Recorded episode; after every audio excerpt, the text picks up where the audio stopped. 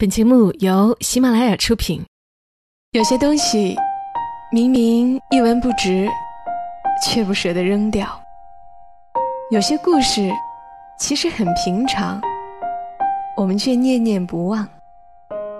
它们放在角落，或存入记忆的盒子，随时都能让我们重新看到一场大雨、一次分离、一杯咖啡、一个拥抱。晚上十点，来自周末的问候与陪伴，小莫和你一起分享那些细碎而美好的存在。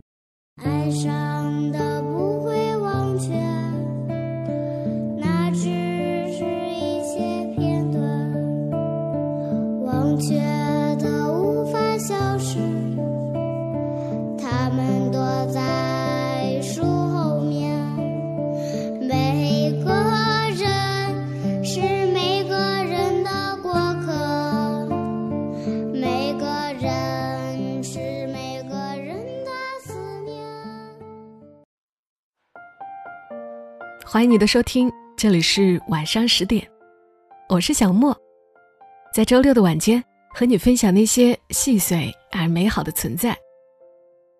今天正好是元宵节，嗯，又恰好翻到一篇关于吃汤圆的文章，觉得很是应景，读给大家听一听。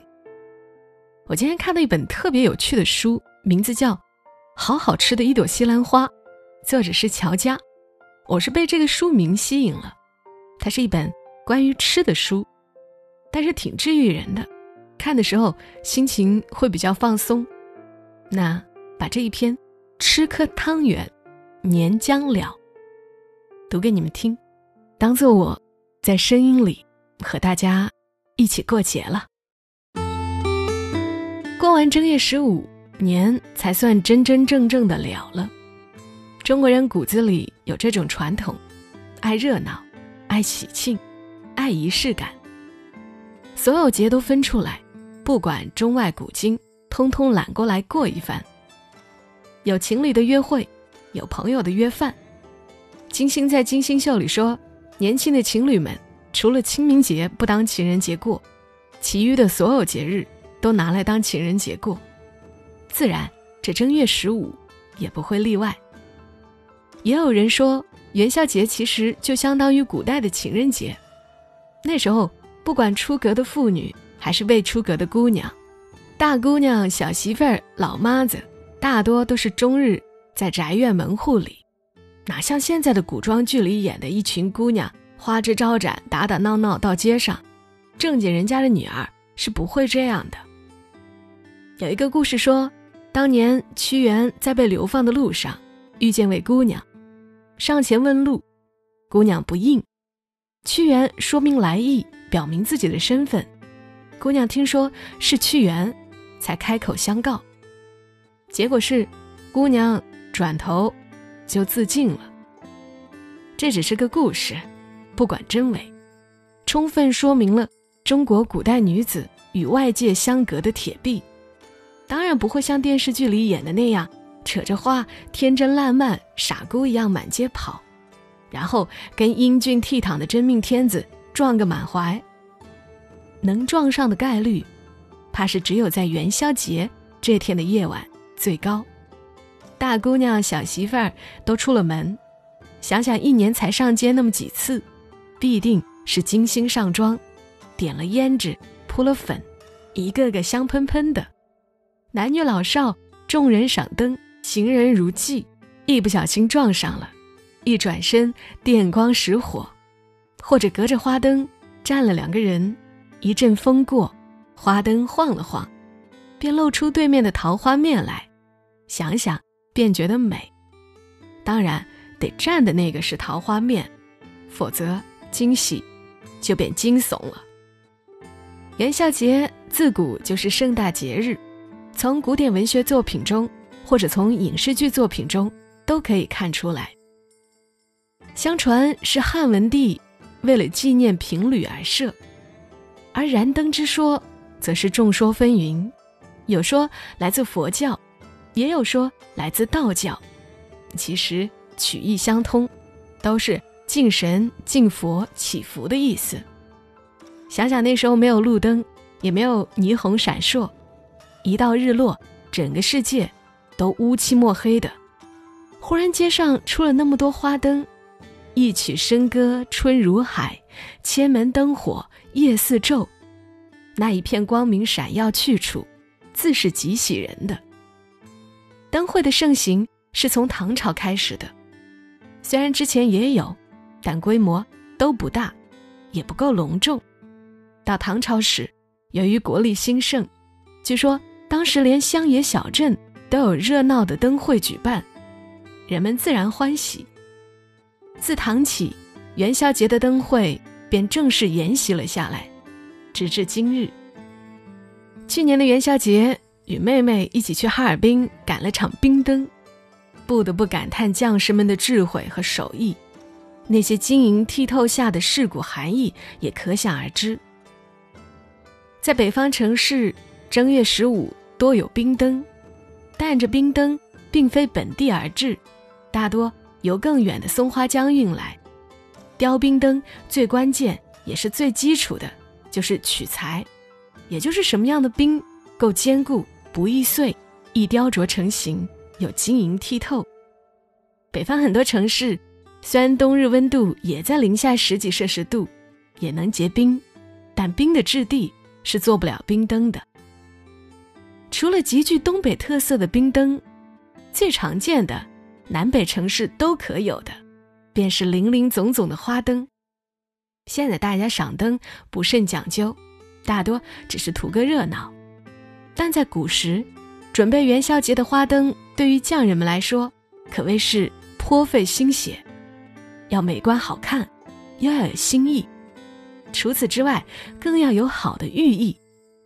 大家耳熟能详的灯赋里，一团和气灯，二龙戏珠灯，三星高照灯，四季平安灯，五子夺魁灯，六连顺风灯，七子团圆灯，八仙过海灯，九节连环灯，十全富贵灯，说的便全是吉祥话，也是人们。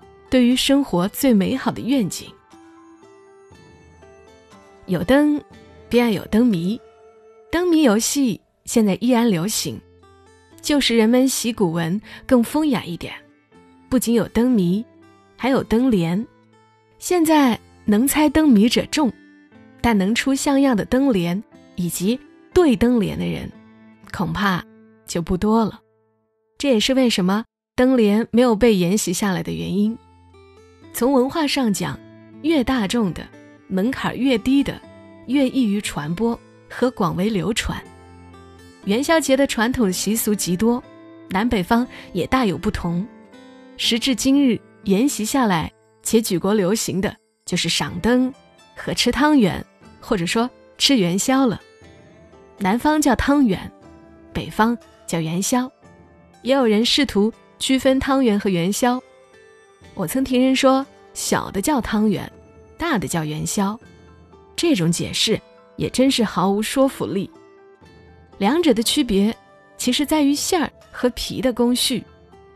北方的元宵是先有馅儿，然后一层一层挂粉，最后滚成外皮；而汤圆的做法就是像包饺子，皮是现成的，只需要把馅儿裹进去。现在的汤圆或元宵。大多是买的，所以到底怎么做，或者具体叫什么，其实也都无所谓了。我身边喜欢吃汤圆的人并不多，因为北方人对于这种甜腻的口感不太习惯。我由于一向嗜甜，倒是不排斥，平日冰箱里也会放两袋汤圆。相比煮汤圆，其实我更喜欢炸的，炸出来的汤圆更香脆。便减了糯米皮煮后的粘稠，吃起来不会那么腻。小时候总觉得母亲炸汤圆的技术一流，今年过年应我之邀，母亲又炸了一次，简直炸得四分五裂。母亲说我汤圆买错了，而我则认为，或许是记忆欺骗了我，事实也许是母亲炸汤圆的手艺一直不怎么样。我母亲做菜手艺一般，看似精心，实则没什么滋味儿。我母亲啊，精于摆盘。小时候，但凡家里有客人，或者重要点的节日，母亲都会精心摆盘，整齐又好看。可是我总站在一旁嘟囔：“你摆来摆去，搞得都不新鲜了。”母亲便懊恼地赶走我说：“一边玩去，少捣乱。”我母亲做的唯一让我觉得味美的一道菜，其实也是汤圆，汤圆水果羹。就是那种没有馅儿的小汤圆，与水果罐头同煮，极其简单，只要掌握好火候，不把小汤圆煮化了便好。小时候觉得好神奇呀，最主要的是别家的妈妈都不会做，别家小孩都没有吃过，更觉得母亲会做这个很是给自己长脸。用现在的话讲，在当时那个年代，尤其是乡下。那是很高端大气上档次的了。对于这种没馅儿的小汤圆，我尤其偏爱。直白点，就是糯米团子。无论是热食或主食或配料，还是冷食放在甜品里冷饮里，我都喜欢的很。相比那些有馅的汤圆，我觉得这些简简单单的小团子，口感弹性更好，且不会腻。汤圆向来象征团圆和美之意，所以圆鼓鼓的饱满。但也有汤圆，偏不是圆的，而是三角体，像粽子。想来发明这种汤圆的人，必定是个有意思的人。中国人自古以来对生活中的常见事物，都寄予寓意，以此来预兆福祸。虽然今时今日。大家已经不再迷信，但倘若有人早起打碎杯子，扣子掉了，鞋跟断了，还是颇为恼火。暗暗觉得这一天都会不顺。无论人类再怎么进化发展，这种本性上的心理暗示，还是会像基因一样顽固地传演下去，无一例外。关于元宵节的两处暗示，最为经典的。便首推《红楼梦》里的两度元宵节，第一度是元妃省亲，当时贾府正处于鼎盛。第二年的元宵节虽也浮华热闹，但已出现盛极而衰之象。《红楼梦》最让我感慨的，不是宝黛二人的爱情，也不是十二钗的命运，而是开篇这一句：“好房佳节元宵后。”便是烟消火灭时。无论是个人、家庭、家族，甚至国家、民族、历史，无一不是这样的起落开合。只是我们人生短短几十载，更容易见证的是个人以及家庭、家族的变迁而已。但愿佳节过后，灯火依然，春回大地，万物始发，生命蓬勃。生在人世，这便是好纪元。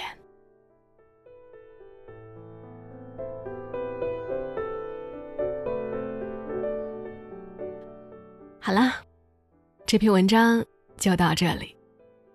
大概没有哪一个元宵节，我们会这么强烈的生出希望佳节过后春回大地的愿望。